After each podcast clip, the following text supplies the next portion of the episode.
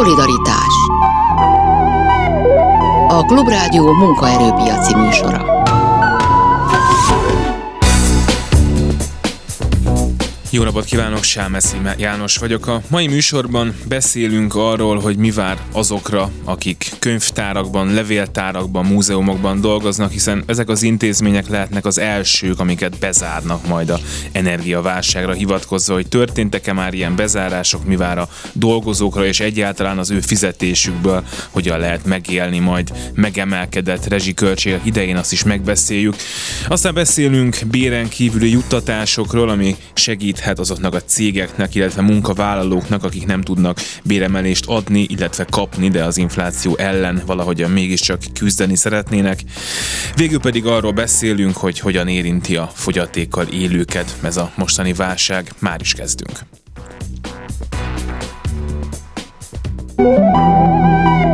Szolidaritás Méghozzá Dobrovics Orsolyával, a közgyűjteményi és közművelődési dolgozók szakszervezetének elnökével. Köszönöm szépen, hogy itt van.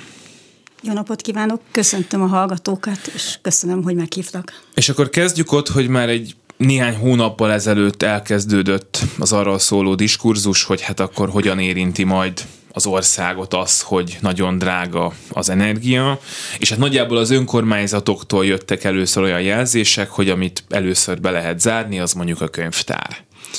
Meg aztán múzeumoktól is jöttek olyan jelzések, hogy hát minket ne, de azért őket lehet, de színházaktól, tehát nagyon sok kulturális intézménytől, mert hogy hát van egy olyan állítás, hogy nyilván az idősekre vigyázni kell, a gyerekekre vigyázni kell, könyvtár nélkül meg vagyunk. Meg vagyunk könyvtár nélkül? Ez egy nagyon-nagyon jó kérdés, és, és én is rögtön visszadobnám a labdát az intézkedőknek, hogy miért kell rögtön a kulturális intézményeket bezárni, és tulajdonképpen igazából nem látjuk azt, hogy ez tényleg annyit fog-e hozni a konyhára, mint amennyi kárt okoz adott esetben.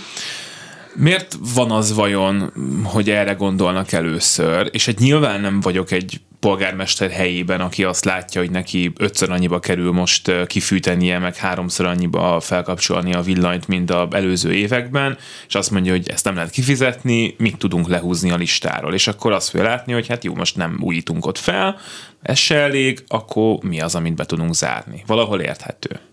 Nyilván, de szerencsére hála jó égnek ezt a döntést nem nekem kell meghoznom, és mivel, ahogy ön is említette, a könyvtár, levéltár, múzeum és közművelődési intézmények szakszervezete vagyunk, az ő érdekeiket képviseljük. Tehát a mi álláspontunk pedig az, hogy nem, nyilván nem ezeket az intézményeket kellene bezárni. Egyébként van arra példa most ebben az időszakban is, hogy nyitva tartják, és arra is hivatkoznak, hogy pont nem a kulturális intézményeiket szeretnék bezárni, hanem vélhetően még a látogatottságok is ebben az időszakban meg fog emelkedni, hiszen aki eddig mondjuk adott esetben egy laptoppal dolgozott egy vendéglátóipari egységben, lehet, hogy most nem fogja tudni megtenni, és kézenfekvő, hogy a könyvtárba viszi a laptopját, és ott veszi le a kézikönyvet a polcról.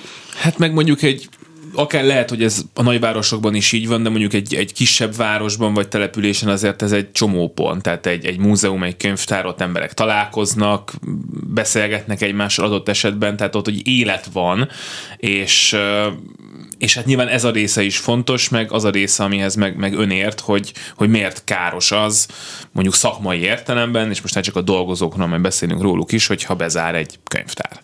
Hát eleve ezek a terek ugye közösségi térként jöttek létre, tehát hogyha ezeket bezárom akár csak részlegesen, akkor nem töltik be azt a szerepet, amiért létrejöttek. Tehát önmagában ez már egy indok lenne ahhoz, hogy ne ezeket zárják be. Szakmailag pedig nyilván ez mindig azt hozza maga után, hogy igazából az eredeti állapot nem biztos, hogy száz százalékig vissza fog állni, mint ami volt. Ha belegondolunk, két Covid év után vagyunk, amit átvészeltek ezek az intézmények, akár múzeum, akár könyv könyvtár, levéltár, közművelődési intézmény, igazodtak a, ahhoz a körülményhez, ami akkor adott volt. Erre most harmadik évként megkapják ezt az energiaválságot. Én azt gondolom, ezzel az ágazattal azért az egész eléggé unfair. Vannak már egyébként ilyen típusú bezárások? Tehát a gyakorlatban mondjuk nagy számban látszik az, hogy tényleg önkormányzatok itt kezdték? É, igen, sajnos, eh, ahogy mondtam, szerencsére nem én vagyok sem a képviselőtestület, csak a polgármester, és nem nekem kell meghozni a döntést, de igen, sajnos ez valóban így van, tehát ez azért elharapódzott. Ahogy mondtam, van arra példa, ahol igyekeznek nem ezeket bezárni, de a többségben igen, többségükben igen. Nekünk volt egy országos tanácsülésünk, ahol az ország minden pontjáról jöttek a tisztségviselők, és gyakorlatilag párhuzamosan ugyanazokról tudtak, tudtak beszámolni, hogy igen, részlegesen fiókkönyvtárak, fiókintézmények, tagintézmények vagy épületrészek bezárnak. És ez hogy történik a gyakorlatban ilyenkor? Tehát, hogy van, nem tudom, három szoba, és akkor abból egyben folyik a munka tovább, vagy bezár az egész, és akkor ott mi történik azokkal, akik ott dolgoznak például? Igen, ez elég változatos, tehát az attól függ, hogy mi az adottsága az adott intézménynek, de valóban így van, kiürítenek egy épületrészt, és egy másik épületnek az ötödik emeletére kell bevonulni, ahol eddig egy valaki dolgozott egy íróasztalnál, most ott öten dolgoznak, tehát eleve a körülmények sem adottak, tehát már romlik mindenkinek a munkakörülménye, és olyanról is hallottunk, hogy az épület részben, ahol van olyan holmi, amit használnak a munkájukhoz, akkor egy héten egyszer pénteken kinyitják és kihozhatják azokat az eszközöket, könyveket, mit tudom én, demonstrációs eszközöket, amire nekik szükségük van. Hát ez egy kicsit most vicces. De még mindig jobb, tehát még mindig jobb öten dolgozni egy asztalnál, vagy, vagy két szobából csak egyet használni, meg egyet kifűteni, mint ha bezár minden. Tehát, hogy az nyilván gondolom önök is megértik, hogy hát valamennyire alkalmazkodnak. Természetesen ez így van, tehát ez egyértelmű. Most jelen pillanatban egyetlen egy olyan olyan intézkedésről sem hallottunk, ahol nem maradnának meg a munkahelyek. Tehát ez kétség kívül egyelőre a fenntartók, az önkormányzatok ígéretet tettek arra, hogy nem történik elbocsátás, de igazából azért nem tudjuk, hogy hosszú távon ez mennyire lesz fenntartható és uh, ahol mondjuk bezárás van, vagy részleges bezárás, ott átküldik a munkavállalókat valami más csinálni, tehát egy, nyilván egy könyvtáros fel tudja találni magát egy irodában, egy önkormányzatnál is, hogyha szükséges, hogyha azt éppen nem zárják majd be térre, ugyanúgy. Szóval, hogy ők tovább mennek valahova dolgozni ezen a rendszeren belül, vagy otthonról dolgoznak, és akkor csinálják azt, amit otthonról lehet, vagy várják, hogy mi lesz. A legtöbb helyen most a COVID időszakkal ellentétben a home office-t nem engedélyezik a fenntartók, úgyhogy igen, más munkakörbe kerülnek részlegesen, vagy más munkakörülmények között, de ugyanazt végzik. De egy idő után azért, ahogy az előbb is említettem, ez azért annyira nem megnyugtató, mert nem biztos, hogy egy adott helyen olyan sűrűn kell ugyanannyi informatikus, mint négy adott épületben külön-külön, tehát ez azért önmagában egy kicsit már veszélyes. Hát meg egy könyvtár mondjuk az, hogyha úgy üzemel, el, hogy nem lehet bemenni, hanem nem tudom, hogy nyilván mindenféle alternatív megoldásokkal lehet akár könyvhöz jutni, akár az otthon elvégzendő munkákat meg lehet csinálni úgy, hogy közben nem nyitunk ki, nem fogadunk olvasókat, de hát könyvtár az mondjuk konkrétan olvasók nélkül azért nem nagyon létező valami. Egyrészt, igen. Másrészt meg ugye gondoljunk bele, hogy csökkentik a fűtést, állag szempontjából ez is egy veszélyes terep. Ugye meddig viszem le a fűtést, mikor kezd már párásodni, mennyire fognak rongálódni azok a könyvek, amiket ott hagytak. Tehát lehet, hogy megsporoltam a fűtést, de lehet, hogy utána az állaguk a könyveknek már nem ugyanolyan lesz, mint ami akkor lett volna, ha fűtik rendesen. Most mennyire lehet a jövőbe látni? Tehát azt mondta, hogy az önkormányzatok ígérnek, próbálják megtartani a munkavállalókat, de hát azért sajnos az a szomorú helyzet, amit én el tudok képzelni, hogy onnantól, hogy valami kulturális intézményt bezártunk, és működik a település, működik a kerület, működik az ország, és egyébként ez pénzbe kerül, meg hát ugyanúgy februárban is, meg márciusban is még ki kell majd fűteni, hogy akkor egy szomorú döntés, de egy számomra azért reális döntés tűnik, hogy akkor ez akkor nem nyit ki majd, vagy nem úgy nyit ki, ahogy korábban volt. Ettől mi félünk, tehát ez kétségkívül így van, de erre nem koncentrálunk. Tehát a mi dolgunk az, hogy a munkavállalók érdekeit védjük meg, a munkahelyeket védjük meg, és remélem erre, erre a témára nem fogunk visszatérni tavasszal. Én csak bízni tudok benne. Van még itt egy másik dolog, ami a, a túloldalát érinti egy kicsit ennek, tehát hogy mi szerint, hogy olvasók, mi szerint, hogy múzeumlátogatók ugye hát azt szokták mondani, hogy ha válság van, hogyha kevesebb pénzünk van, vagy kevesebbet ér a pénzünk, akkor az első, amit lehúzunk, az a kultúra. Nem veszünk könyvet, nem megyünk színházba, nem biztos, hogy megyünk könyvtárba, bár lehet, hogy épp megyünk, mert nem tudunk venni, de kikölcsönözni még igen, hogy akkor a, most már azért több ezer forintos múzeumjegyeket azért nem biztos, hogy megvesszük, és hát akkor ebből meg az következik, hogy ennek az ilyen piaci része, tehát ami arról szól, hogy van azért bevétele nyilván ezeknek, a, ezeknek az intézményeknek, még hogyha a többség nem is ebből él, nem is kell, hogy ebből éljen alapvetően, hogy azért ez is lehet egy probléma. Igen, ez körkörösen érinti. Ugye minden egyes intézmény azért bevételcentrikus, tehát akár csak a könyvtárok, a könyvtári olvasójegyekkel, a befizetett összegekkel, amit az olvasók fizetnek be, akár késedelmi díjból szednek be bevételeket, akár ugye a múzeumok, ugye a múzeumjegyekkel, ezek mind kiesnek. Tehát hosszú távon megint egy nagyon nagy lemaradást kell majd bepótolni, hogyha újra kinyitnak, visszaszoktatni a látogatókat, a könyvtárlátogatókat, a múzeumlátogatókat, és ahogy az előbb említettem, épp hogy a COVID, két COVID év után magukhoz tértek, nagyjából mostanra számoltak be a kulturális intézmények arról, hogy elérték ugyanazt a látogató számot, mint a COVID előtt, most akkor megint ugyanoda jutunk csöbörből vödörbe, újra embertelen feladat lesz, hogy igen, visszaálljanak az eredeti menetrendre. Most a kulturális intézményekért, meg az ott dolgozókért kik a felelősök? Itt önkormányzati intézményekről, állami intézményekről van szó nagy rész, de mondjuk hogy oszlik ez el? Tehát amikor mondjuk arról van szó, hogy ki kell állniuk a dolgozók érdekeiért, akkor hova kell menni? Mi nekünk többféle intézményünk van, vannak országos intézményeink, ott közvetlenül a minisztérium alá tartoznak, mint fenntartó, az összes többi intézményünk pedig a helyi önkormányzatok alá tartozik, és ők a fenntartóik. Tehát gyakorlatilag így oszlik meg a, a felelősség. És érzik azt egyébként, hogy mondjuk egy helyi önkormányzatnak nyilván óriási lehet a szórás ebben, de hogy fontos? Igen, azért ezt nem mondhatjuk, hogy nem, ahogy mondtuk, mindenhonnan azt kaptuk most egyelőre, hogy a munkahelyeket megőrzik, az állagok ott, tehát ahogy említettem, az állagmegőrzést szintén szem előtt tartják. Én csak az időt kérdezem meg, hogy ez meddig tartható fent. Mi igazából nem értjük, mert ugye nagyon sok intézmény kap kedvezményesen energiát, tulajdonképpen ugyanebbe tartozhatnának a kulturális intézmények. Ez egy döntés kérdése.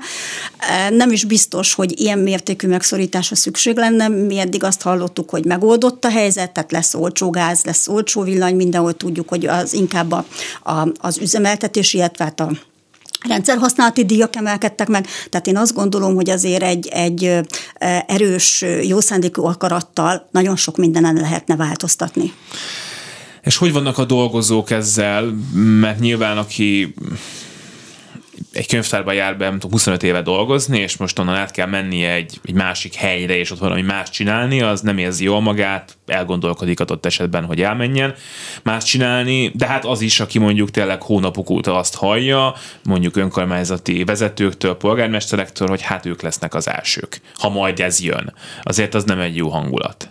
Hát nagyon nem jó hangulat, de azt látjuk, hogy rendkívül rugalmasak a kollégáink, tehát tulajdonképpen ez is olyan, hogy igazán meghálálhatna a fenntartó, mert Covid alatt is nem tudok visz, nem visszautalni erre az időszakra, az is egy rendkívüli állapot volt, és helytáltak a kulturális területen dolgozók, ezt egyébként az akkori államtitkár is elismerte utólag, most is helyt fognak állni, tehát túl lépnek a nehézségeken. Az tény, hogy mivel a jövedelmi viszonyok igen alacsonyak ezen a területen, azért nagyon sok a pálya elhagyó. Tehát azok a talpra esett okos, alkalmazkodni tudó kollégáink bizony máshol is megállják a helyüket. De ez békeidőben is így van, alig, hanem. És most aztán fokozottan. Szóval e, ez a baj, hogy igen, akkor nem maradnak ott a jó szakemberek, mert hiszen nekik is egy életük van, tehát egy darabig tudnak alkalmazkodni, de egy, után, egy idő után felmérik, és azt mondják, hogy hát nem biztos, hogy nekem itt kell maradnom. Ez a pálya elhagyás, ez, ez látszik, hogy mondjuk felpörgött az utóbbi időben? Ugye itt gondolhatunk akár az ilyen típusú átszervezésekre, hogy nyilván ott maradtam volna, de valami olyan történik, amit már nem tudok úgy dolgozni, nem szeretnék átmenni máshova, stb.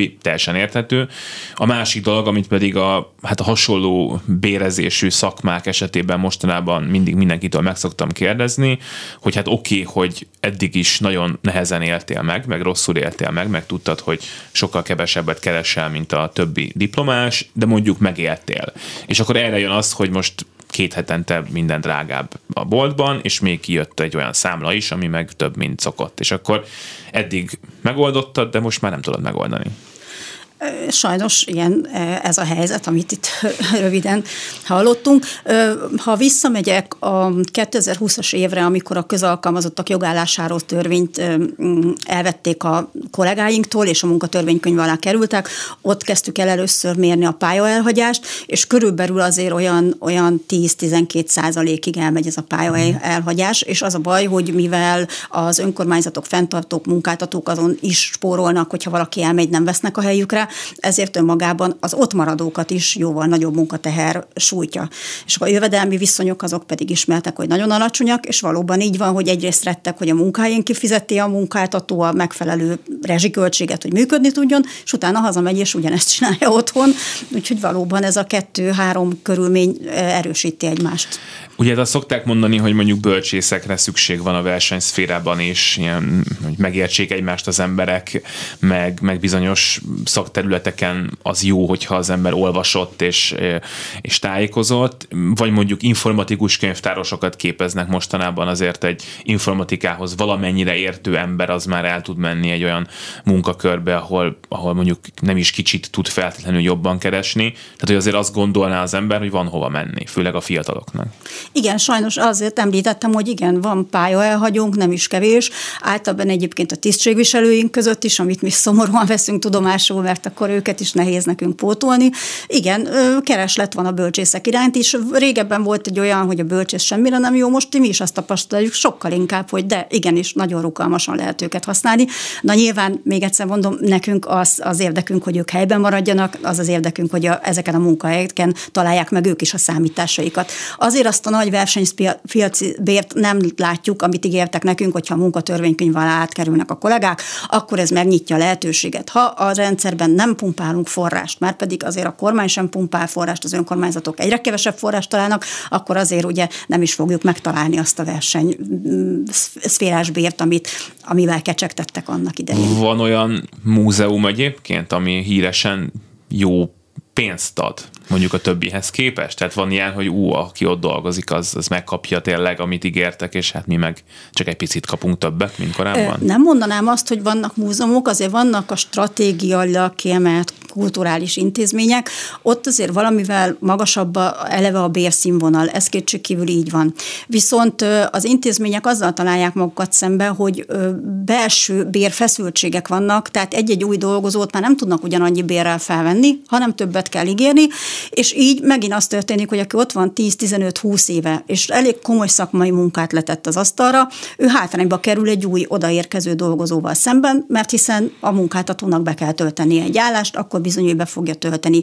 És bizony bérfeszültségek vannak, mesés béreket sehol nem tudok mondani, tehát nincs olyan intézmény, ahol azt mondanám, hogy oda tessék venni, mert ott aztán álomfizetések vannak, ez a szféra sajnos nem erről szól. De akkor, hogyha jól értem, akkor ez a változás és a munkatörvénykönyv alákerülés, meg ugye bértábláktól el lehet térni, és van valamekkor a rugalmasság a rendszerben, akkor ez azt eredményezte, hogy mondjuk fiatalokat könnyebb lehet, ezt feltételezem bevonzani, mert lehet nekik ajánlani olyat, amiért eljönnek, viszont az nem lett rendezve, hogy hát volt a rendszerben eddig is rengeteg ember, nagyon kevés fizetéssel, és van.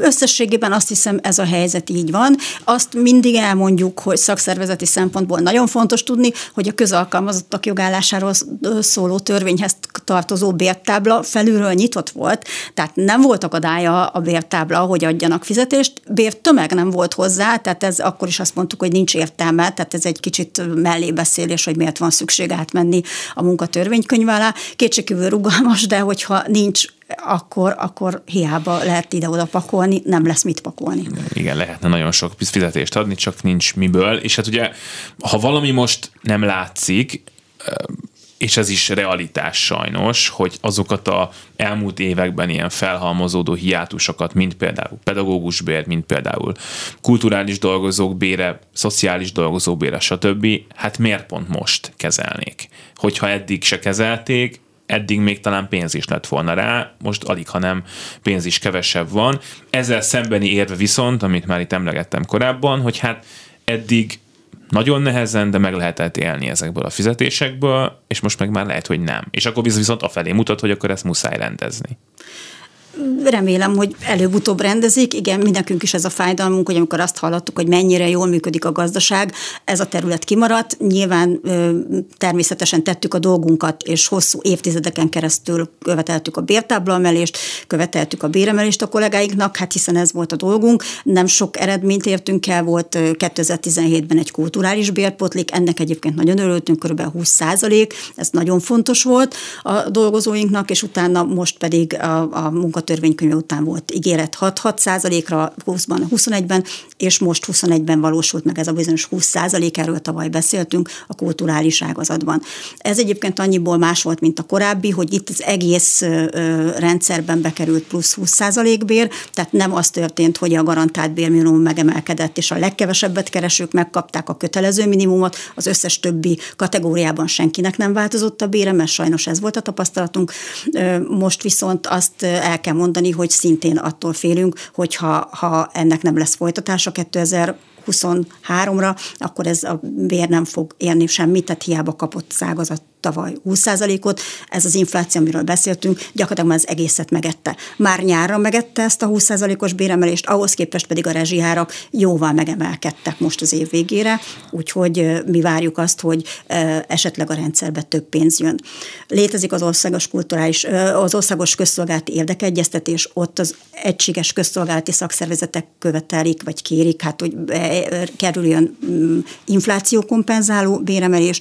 Mi is ezt tettük, az államtitkárságtól, a kulturális államtitkárságtól is azt kértük, hogy rendezze ezt, mert hiszen hiába történt béremelés, ez gyakorlatilag már az infláció teljesen megette. És a jövő évről mit lehet most tudni? Tehát 23, de februárjában mennyivel kapnak többet, akik most kapnak? Még béremelésről nem kaptunk hírt, mi annak most nagyon örülünk, hogy a tavalyi 20%-nak megvan a fedezete, tehát nominál értékben senki nem fog, senkinek nem fog csökkenni a bére, hiszen ettől is tartottunk, mert hogyha, ahogy említettem, ha nem kerül a fenntartókhoz bértömeg, akkor nem tudnak ezzel gazdálkodni. Ígéretünk van arra, hogy a 2023. évi költségvetésben nevesítve szerepel, hogy ugyanúgy az emelt bért fogják kapni, már mint ezzel a nagyon magas 20% 10%-kal emelt bért fogják kapni a dolgozóink 2023-ban. Van. És ehhez még várjuk azt, hogy igen, legyen az infláció kompenzálása is valamilyen fedezet. Van még egy 5-10 perc maradni a hírek után? Mert akkor Dobrovics Orsolyával a közgyűjteményi és közművelődési dolgozók szakszervezetének elnökével a hírek után még folytatjuk egy picit a beszélgetést, most Vénagy Gyöngyi jön, aztán folytatjuk. Szolidaritás Dobrovics Orsolyával, a KKDS elnökével beszélgetünk még egy picit, mondta, hogy voltak az államtitkárságon egyeztetni, és azt is olvastam a honlapjukon, hogy ez nem egy szokásos dolog. Igen, november 8-án volt lehetőségünk. Azt tudni kell, hogy elméletileg létezik a kulturális ágazati érdekegyeztető tanács, ami a gyakorlatban most már majdnem, hogy öt éven nem került összehívása. Az előbb említettem az Országos Közszolgálati Érdekegyeztető Tanácsot, ott a valamennyi közszolgálatban dolgozó szakszervezet képviseli a saját érdekeit, és a közös platformot képviseljük mindannyian. Az ágazatnál pedig a kulturális területnek lenne lehetősége, hogy eszmét cseréljen, illetve az érdekeit képviselje. Sajnos kérésünk ellenére, ahogy említettem, valóban nem került összehívásra. Az új miniszternek, Csák Jánosnak is írtunk levelet. Kértük a kultúrságazati érdekegyeztető tanács működtetését. Pont az intézmények bezárása kapcsán felhívtuk a figyelmét arra, hogy igen, ennek azért valószínűleg sokkal több lesz a hátránya, mint az előnye, és meg is hívtuk erre a bizonyos általam előbb említett országos tanácsülésünkre, hogy akkor ő tájékoztassa a kollégákat a várt helyzetről, illetve a eljövendő időszakban várható helyzetről. Akkor a meghívásunkat nem fogadták el, viszont kaptunk egy időpontot a helyettes államtitkárútól, Vince Mátétól és nála voltunk egyeztetni. Mi öt pontot vittünk magunkkal, a bizonyos, amit említettem, hogy legyen folytatása a tavaly beígért kulturális 20%-os béremelésnek, tehát legyen hozzá bértömeg. Említettük ugyanezt a 30%-os inflációkompenzáló béremelést, és igenis kérjük, hogy lépjen közbe, hogy az egész ágazat valamilyen szinten megoldást találjon abba, hogy ne a kulturális intézményeket kelljen bezárni, és két másik pontot is említettünk, amit már régóta kértünk, amikor a közalkalmazottak jogállásáról törvény alá, alól kikerültek a kollégák, akkor elvesztették azt a 12 alkalomra szóló féláru utazási kedvezményüket, ami ugyan nem egy olyan borzasztó nagy összeg, de nagyon fontos lenne, hogy a dolgozóink visszakapták. Kaptunk, kapják, kaptunk rá ígéretet, de ez még nem történt meg, és szintén, ahogy említettem, ugye a következő pontunk pedig az volt, hogy legyen egy állandó érdekelgyeztető fórum, hogy legyen hol megbeszélni azokat az ágazati problémákat, ami legjobban sújtja a kollégáinkat. Eszembe jutott tényleg édesanyám könyvtáros, és ő is olcsóban utazott a vonaton, és emlékszem, hogy volt olyan kipipálható kis, kis papírkája erről, hogy még egy dolog, mennyire voltak nyitottak, vagy mennyire érez, érezte azt a helyettes államtitkár úron, hogy,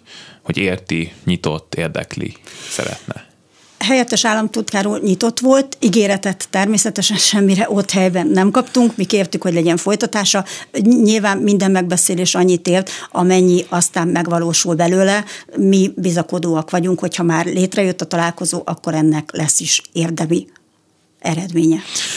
Nagyon szépen köszönöm. Még egy dolgot, van-e valami, hát hogy is mondjam, plusz lehetőség arra, hogy, hogy tényleg ne zárjanak be ezek az intézmények? Nagyon sok helyen tudom, hogy ez már megtörtént, illetve hát most jön igazán a tél, tehát hogy lehet, hogy december elején lesznek majd azok a hírek, hogy itt is bezárt, ott is bezárt, ott is bezártak valamit. Igen, hát ez attól függ, hogy milyen politikai akarat van mögötte, tehát hogy ezeket az intézményeket valamilyen úton, módon kisegítik-e, vagy sem.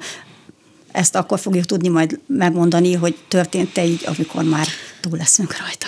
Dobrovics Orsolyának a közgyűjteményi és közművelődési dolgozók szakszervezetének elnökének köszönöm szépen, hogy itt volt. Én is köszönöm. Szolidaritás És Fata László juttatási szakértővel folytatjuk. Jó napot kívánok! Jó napot kívánok, köszöntöm a hallgatókat is. És hát arról fogunk beszélgetni, hogy most, amikor minden, vagy hát a legtöbb munkavállaló úgy érzi, hogy, és joggal érzi úgy, hogy neki csökkent a reál bére, és szeretne valamit kapni a munka adójától, és a munkadója azt mondja, hogy de hát nem tudok neked fizetést, emelést adni, mert arra nincs pénz, azután sokat kell adózni, stb. Akkor mik azok a juttatások, és itt a gyakorlat is érdekel, hogy itt az elmúlt hónapokban van-e valami olyan, ami működik, ami, ami látszik, hogy csinálják a cégek, és ami adott esetben a, a munkavállalók számára is egy, egy jó alternatívája annak, hogy akkor plusz bért. Két fontos trend látszik az elmúlt időszakból. Egyrészt a, az egészségfókusz, ami megmaradt így az elmúlt két év után, nagyjából ugyanazon a szinten, mint ami korábban volt, illetve a mindennapi életben napi költésekre felhasználható juttatások felértékelődése. Értem itt ez alatt, hogy tud-e a munkáltató mondjuk a, a lakáshitelembe támogatást adni, tud-e a munkáltató a bevásárláshoz, a fűtéshez, a villanyszámlához támogatást adni. És vannak olyan lehetőségek, amik, amik kedvező adózással lehetővé teszik ezt, csak hogy soroljam. Például önsegélyező pénztári célzott szolgáltatáson keresztül 33,04%-kal nagyjából támogathatja a munkáltató a lakáshiteltörlesztést a dolgozónál. Vagy támogathatjuk az étkezést meleg étkező helyeken jellemzően, de hogyha valaki mondjuk ebédel, akkor ezt a, a napi ebédet Széchenyi pihenőkártyán keresztül. Hogyha van a munkatársunknak óvodás bölcsödés gyermeke, ott adómentesen adhat a munkáltató támogatást az óvoda bölcsöde térítéséhez, és hát akár a közlekedéshez, akár többféle ilyen egészséghez kapcsolódó költéshez is rendelkezünk kedvező adózási lehetőségekkel a jogszabályban Ez egyébként olyasmi a tapasztalata szerint, amivel a munkáltatók amúgy tisztában vannak? Tehát nagyon sok cég van nyilván, ahol ezek a, ahol egyáltalán nincsen kafetéria, meg nagyon sok cég van, ahol ezek a nagyon egyszerűek vannak, mondjuk egészségügy, és mondjuk mondjuk szép kártya, és akkor ennyi. Ezek olyan bonyolultnak tűnnek, és nekem se jutott volna például eszembe teljesen őszintén, hogyha mondjuk nekem van egy számlám, hogy akkor azzal oda megyek a én főnökömhöz, hogy hát akkor ezt tessék nekem támogatni, vagy kifizetni, vagy valami. Ezek, ezeket tudják, akár a munkaadók, akár a munkavállalók, ezeket a lehetőségeket? Az a tapasztalat, hogy azok a munkaadók, munkavállalók, akik eddig is kaptak összetettebb kafetéria rendszert, tök tisztában vannak vele, mert így folyamatosan követték, hogy hogy alakul a, a szabályrendszer. Viszont más munkáltatóknál azt látom, hogy nagyon sokszor az az eset áll elő, hogy vagy azt mondja a munkáltató, hogy, hogy nincs pénzem, vagy ha van, akkor mondjuk számfejti az összeget, és így nettóba kevesebb marad a munkavállalóknak. Én ilyenkor mindig szoktam javasolni ezt, hogy vizsgáljuk már meg az alternatívákat, hogy mit lehet csinálni, mert lehet, hogy tényleg valaki csak a számfejtett összeget fogja tudni majd felhasználni, de ha mondjuk távmunkában dolgozik valaki, akkor adómentesen kaphat a, a, az otthoni költségeihez támogatás, és akkor sokkal több marad ugyanabból a munkáltatói költségből. Tehát az, az a tapasztalat, hogy, hogy sokan nincsenek ezzel tisztában. A másik lehetőség, és sokszor találkozok ilyennel is, amikor a munkáltatónak effektíve jelenlegi helyzetben nincs plusz pénze arra, hogy adjon a dolgozónak magasabb összegeket. Itt az látszik, hogy előkerülnek olyan idézőjelben hitelezési lehetőségek, ahol a munkáltató segíthet mondjuk egy előttünk álló időszakot átvészelni, akár munkabérelőleggel, vagy mondjuk a a személyi jövedelmadóról szóló törvényben van munkáltató által nyújtott lakáshitel lehetősége kamatmentesen, ami ugye jelenlegi kamatkörnyezetben egyre vonzóbb lehet a a magánszemélyek számára. Ezt persze nem minden cég tudja megvalósítani. Most egyébként, amikor arról beszélünk, hogy szeretnénk valamilyen inflációt mérséklő pluszt kapni, akkor lehet, hogy akkor járunk jobban egyébként, hogyha valamilyen ilyen kafetéria elemben vagy juttatásban gondolkodunk, mind abban, hogy na akkor adjál nekem 20 ezer forintot, és akkor köszönöm szépen. Én mindig azt szoktam javasolni, hogy vizsgáljuk meg a helyzetet, mert ne kényszerítsük bele egy olyan juttatásba a munkavállalót, amit ő nem tud felhasználni, mert akkor ez egy teljesen felesleges költés a munkáltató oldaláról is. De hogyha ha kommunikálunk a munkavállalókkal, felmérjük az igényeket, megtanítjuk neki elkölteni a juttatást, és mondjuk kiderül, hogy van óvodás gyermeke, és ott van az óvodában étkezési költség, akkor sokkal egyszerűbb azt mondani, hogy hozzá egy számlát erről a munkáltató nevére, és én kifizetem, és ugyanannyi forintba kerül a cégnek, nincs rajta semmi adó, de ha valakinek nyilván nincs óvodás gyermeke, ott lehet, hogy majd számfejteni tudom ezt az összeget. Az egy nagy kérdés, hogy az a megoldás, amit az elmúlt időszakban volt, hogy akkor, ami mondjuk eddig csak el lehetett költeni sportra, el lehetett költeni utazásra, vendéglátásra, akkor azt lehessen elkölteni mindenre, és mondjuk egy ilyen helyzetben, amikor, amikor mondjuk az élelmiszer ára ilyen őrülten megy fel, akkor ezt jogosan lehetne gondolni, de közben meg, ha mondjuk én nem tudom, a vendéglátásban dolgoznék, vagy én nekem lenne egy, egy apartmanom, akkor meg nagyon azt szeretném, hogy hogy ott költsenek valamit, amit még el tudnak költeni, és mi más tudnának elkölteni egyébként szegényedő munkavállalók, mint azt a juttatást, amit erre kapnak. Itt, itt mik lehetnek a jó megoldások? Hát helyettem mondta el majdnem, amit ilyenkor el szoktam mondani, hogy a jó juttatáshoz az kell, hogy ugye elégedett legyen a munkavállaló, a munkáltató, meg a jogalkotó is, hiszen a jogalkotó valamiért adja azt a kedvezményt, hogy oda kerüljön ez a munkáltatói összeg, és hogyha ha ez megtértőnik, akkor ő is elégedett, és ha mind a három fél érdekelt ebbe, akkor, akkor nagyon jó megvalósítható ez a, ez a juttatás. Azt kell megvizsgálni valóban, hogy ez így fennálljon. Tehát abban az esetben, hogyha a munkavállalónkat érdekel egy koncert vagy egy fesztivál, akkor ő örülni fog az adómentes fesztivál belépőnek.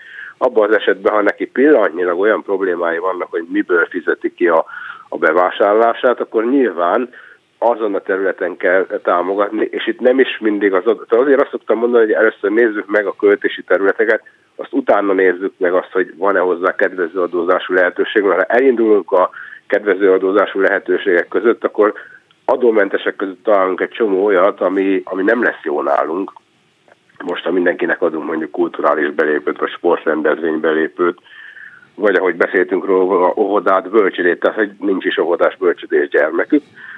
De amúgy jó irány az, hogy keresünk ezekhez kedvező adózású elemeket. Nekem, amikor szemüveget csináltattam, akkor mondta a barátnőm, hogy elvileg lehet olyat kérni bizonyos munkakörökben, hogy a szemüveghez hozzájárul a, a, a munkaadó, és csak ebből jutott eszembe, hogy egyébként tényleg rengeteg olyasmi lehet, ami, ami eszébe sem jut az embernek, hogy egyébként erre is, is lehet kérni, és adott esetben akár adómentesen lehet kérni, hogy mondjuk a home office-t ugye például lehet támogatni e, ilyen formában, hogy, hogy tényleg rengeteg ilyen lehetőség van, és én nagyon azt érzem, hogy ezt tényleg nem tudjuk, és akkor így valószínű, hogy nem is tudjuk kihasználni, akár mind a két oldalról, tehát munkadói meg, meg munkavállalói oldalról sem eléggé jól. Igen, ezért is fontos, hogy, hogy beszéljünk róla, illetve nagyon sokak fejében például vannak olyan, olyan keretek, amit így megjegyeztünk mondjuk Széchenyi pihenőkártyánál, hogy 150 ezer forintig lehet adni vendéglátással számlát, 75-ig, meg 225 ezerig a másik alszámlákat, és akkor most évvégén akarunk plusz jutatásokat adni a dolgozóknak, bár ők nagyon szerették a vendéglátást adni, vagy költeni, de most sajnos az elfogyott. Hát ugye itt is jó hír, hogy a keret nem azt jelenti, hogy elfogyott, hanem hogy fölötte magasabb az adó, de hogy arról beszélünk, hogy 28 helyett 33,04 százalék, tehát nem olyan nagy a különbség, ha a munkavállalónk jobban el tudja költeni a napi melegétkezéseihez a vendéglátás alszámlát, akkor töltse arra a munkáltató. Nyilván, ha azt szeretnénk, hogy ő menjen el wellness végezni, akkor meg töltse szálláshelyre.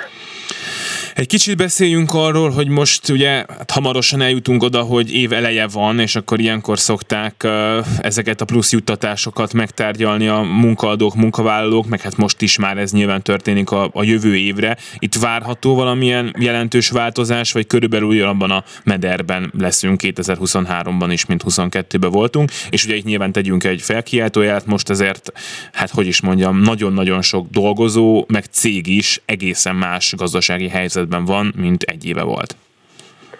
Én alapvetően a juttatási keretösszegeknél emelkedésre számítok mert évek óta mérjük mi, hogy nagyjából milyen kereteket adnak a, a munkáltatók, és az idei év elején bekövetkezett egy fordulat, ahol is ugye a bérnövekedés mellett elkezdett a, a juttatási keretek értéke is emelkedni, és érződik a munkáltatókon pillanatnyilag az, hogy akár az infláció miatt, akár a munkaerőpiaci helyzet miatt van egy, egy béremelési elvárás munkavállalói oldalról, meg hát a munkaerőpiaci oldalról is, és ennek egy, egy eleme lehet az, hogy, hogy okosan emeli a munkáltató a juttatási keretet. Tehát nekem, hogyha most prognosztizálnom kéne, akkor azt mondanám, hogy, hogy 22-23-ra várhatóan emelkedni fognak a, a juttatási keretek. Persze meglátjuk majd, mert hogy ahogy mondta, ez két oldalú dolog, tehát a munkáltatónak is kell hozzá forrást találni, hogy azt megvalósítsa. Ebben a helyzetben mire érdemes odafigyelnie egy, egy munkavállalónak, amikor mondjuk ő oda megy és egyeztet a, a főnökével, hogy akkor most erre az évre mi az, amit kérek, mi az, amit nem kérek. Nyilván ennek vannak általános szabályok, amit tavaly nem használtam el, azt nyilván idénre nem kérem, vagy jövőre nem kérem. Egyrészt ugye arra érdemes figyelni, hogy itt jellemzően adható juttatásokról beszélünk, tehát hogy nem, nem feltétlen kötelező ezt adni a munkáltatónak, tehát ötletként tovább lehet vinni munkavállaló oldalról, és sok esetben azt tapasztalom, hogy ha ötletként tovább visszük, akkor akár a munkáltató ennek örülhet is, mert ő nem biztos, hogy, hogy követte ezeket a a, a híradásokat, és ugye a, neki több munkavállalója van, akkor több híradást tudnak követni. Tehát lehet, hogy hasznos információt viszünk számára, amikor megkeresünk azzal, hogy figyelj, óvodás gyermekem van, ennyi az óvodai számla, most akkor holnaptól a munkáltató nevére kérem. És akkor működhet a juttatás. Még egy nagyon praktikus kérdésem van itt a szép kártyánról elkönt, elköltendő összegre most lett néhány hónappal ezelőtt, vagy egy hónappal ezelőtt egy kormányzati szabályozás, miszerint el kell költeni bizonyos időn belül, mert aztán adózik majd többet. Itt pontosan mi a helyzet, akinek most van még pénze, annak meddig kell ezt elköltenie? Én mindenkinek azt javaslom, hogy nézze meg, hogy mekkora összegről van szó. Ugye október 15-e volt ez az új határidő, ami október 15-e előtt került a Széchenyi pihenőkártyára, az 2023. május 31-ig kellene elkölteni, és azért érdemes már most foglalkozni ezzel, mert az idei év végéig az egyes alszámlák átjárhatók. Tehát el lehet kezdeni a költést úgy, hogy megnézzük, hogy melyik alszámlán milyen összegünk van, és amelyikről úgy, érz, úgy érezzük, hogy nehezebben tudnánk költeni, elkezdjük már idén tetszőleges költési területre felhasználni, hogy lehetőség szerint 2023-ra majd csak olyan alszámlán maradjon korábbi egyenlegünk, amit könnyebben fel fogunk tudni használni. És akkor, ilyenkor mindig jön a kérdés, szerintem önnel is fogunk majd beszélgetni róla ott május körül, hogy és akinek még mindig van, az most mit csináljon vele. Ugye, hát a nagyobb összegeknél meg lehet azt csinálni, hogy akár már májusban lefoglalunk nyaralást, és kifizetjük a Széchenyi pihenőkártyánk, ami a kártya alkalmas erre. Tehát nem muszáj, hogy mondjuk a, a nyaralás megtörténjen május 31-ig, csak a kártyaköltést intézzük el. Köszönöm szépen Fata László juttatási szakértőnek, hogy itt volt velünk. Minden jót kívánok! Köszönöm szépen én is a meghívást! Szolidaritás és az energiaválság a fogyatékkal élő embereket is érinti, akár csak az infláció, és nem csak őket, hanem a velük foglalkozókat is. A telefonnál itt van velünk Takács Kata, a napos oldala sérült emberekért alapítvány munkatársa. Jó napot kívánok! Jó napot kívánok, üdvözlök mindenkit! És hát kezdjük akkor először önökkel, önök foglalkoznak fogyatékkal élő emberekkel, és hát a kérdésem az, hogy mennyit nehezedett az önök helyzetük a munkában az elmúlt hónapokban, látják-e már azt, hogy minden drágább, minden nehezebb, és hát azért azzal azt gondolom, hogy viszonylag sokan tisztában vagyunk, hogy nem szokta, általában nem szoktak tele lenni pénzzel azok, akik ebben a szakmában dolgoznak, és egy kisebb baj is nagy baj lehet. Mi a helyzet önöknél? Hát igen, sajnos civil szervezetként, referált szervezetként, közhasznú szervezetként ugye nekünk forrásunk nincs, bevételünk nincs, ugye pályázatok, amik vannak, egy százalék, tehát meg különböző ilyen bértámogatásos pályázatok, de hát ugye ezeket meghatározott összegekre lehet csak költeni és ez, a, ez az energiaválság, ez az áremelés, sajnos ez, ez minket is, mint minden civilt sújt, érint. Van egy irodánk, van egy raktárhelyiségünk, van egy autónk, és sajnos a, a, az árak azok mindenütt emelkedtek az autónál, és ugye nem a, az olcsó áron, hanem dupla annyiért tankolhatunk, fogyatékkal élőket szállítunk, kerekesszékeket viszünk, táboroztatunk, a, a megváltozott munkaképességi munkáltató, munkát dolgozóinkat szállítjuk, tehát akár az irodánkba a, a rezsi, most egy hónapja kaptunk egy 90 ezer forintos számlát, a fűtésszámlát, ami eddig 18 ezer forint volt. Nagyon megijedtünk, hogy még nincs is fűtés szezon, mi lesz, ha már fűteni kell, de aztán egy kicsit tompította a helyzetet az, hogy, hogy ez egy becsült számla volt, és ki kellett ugyan fizetnünk, de aztán a következő számlára már kaptunk egy, egy helyesbítő jóváíró számlát, tehát nem, nem egy hónapra szólt ez a 90 ezer forint, de hát azért, azért nyilván jóval drágább az áram, a fűtés, a, a benzin, az üzemanyag, tehát minden, minden többe kerül sajnos azt tapasztalom, hogy 96 óta működünk, és egyre nehezebb. Mindig azt gondoljuk, hogy majd talán lesz jobb is, de most már csak azt mondom, hogy lesz ez még így se, mert, mert hát egyre nehezebb. Egyre nehezebb, egyre nehezebb a megélhetés, egyre nehezebb kifizetni a számlákat, nagyon sok a papírmunka, kicsit visszasírom azokat az időket, amikor 96-ban elkezdtük a munkát, amikor még nem volt irodánk, nem volt foglalkoztatás, csak önkéntesként kihoztuk az intézetből a fiatalokat, és, és programokat szerveztük velünk, és tényleg a, a munka érdemi részével tudtunk jobban foglalkozni. Hát most már sajnos a munkának a, a, a felét legalább elviszi a papírmunka. Önök... Az irodai munka, az irodai rész. Önök járnak ki e, fogyatékkal élő emberekhez a lakásaikba ott velük e, foglalkozni, és hát azt gondolná az ember, hogy ők nagy részt, ez nyilván egyénfüggő, van, aki tud dolgozni, valaki nem tud dolgozni, gondolom, de hogy, és hát nagyon más körülmények között élhetnek, de azért általában azt gondolom, hogy nem élnek jó körülmények között, és mondjuk egy 10-20-30 ezer forinttal megemelkedő rezsiszámla az nagy bajt okozhat nekik. Mik a tapasztalataik erről, hogy vannak ők? Igen, sajnos ez így van. Van egy személyi segítőszolgálatunk, tehát több gondozottunk van, és van rálátásunk a fogyatékkal élők élethelyzetére, és táboroztatunk is, tehát nap mint nap panaszkodnak, próbálnak segítséget kérni, a, a, a kicsi helyzetüket, hogy megoldják, Hát vannak olyan fogyatékkal élők, akiknek még nincs meg a nyugdíjuk, és ilyen 28 ezer forintból kell, hogy megéljenek. Vannak, akik azért kicsit jobb helyzetben vannak, ilyen 70-80 ezer forintos rokkant járadékot kapnak, de az, akinek ez a 130 ezer forintos létminimumot eléri a bére, azért az nagyon kevés van. Nem mondom, hogy van olyan, aki túltól kezdtük dolgozni is, megváltozott munkaképességű emberként, akár védett foglalkoztatásba, azoknak egy picit azért jobb a helyzetük, azok annak azért a, nyug, a járadék mellé jár egy kis fizetés is. Most itt eltörölték már azt, hogy, hogy megvolt az az összeg, amíg, amíg a járadék és a nyugdíj összege meghaladta, akkor, akkor nem dolgozhatott, ez már nincs, de hát azért, azért nem könnyű ezeknek az embereknek a helyzete, és a megemelkedett számlákat kifizetni, az nehezebb. Így mindenki spórolósra vette a, a, a dolgot, vannak olyanok, akik nem mernek fűteni, egyre többen próbálnak beszerezni fatüzelésű kájhát, bár már a fa is drága, tehát nem a legjobb a helyzetük.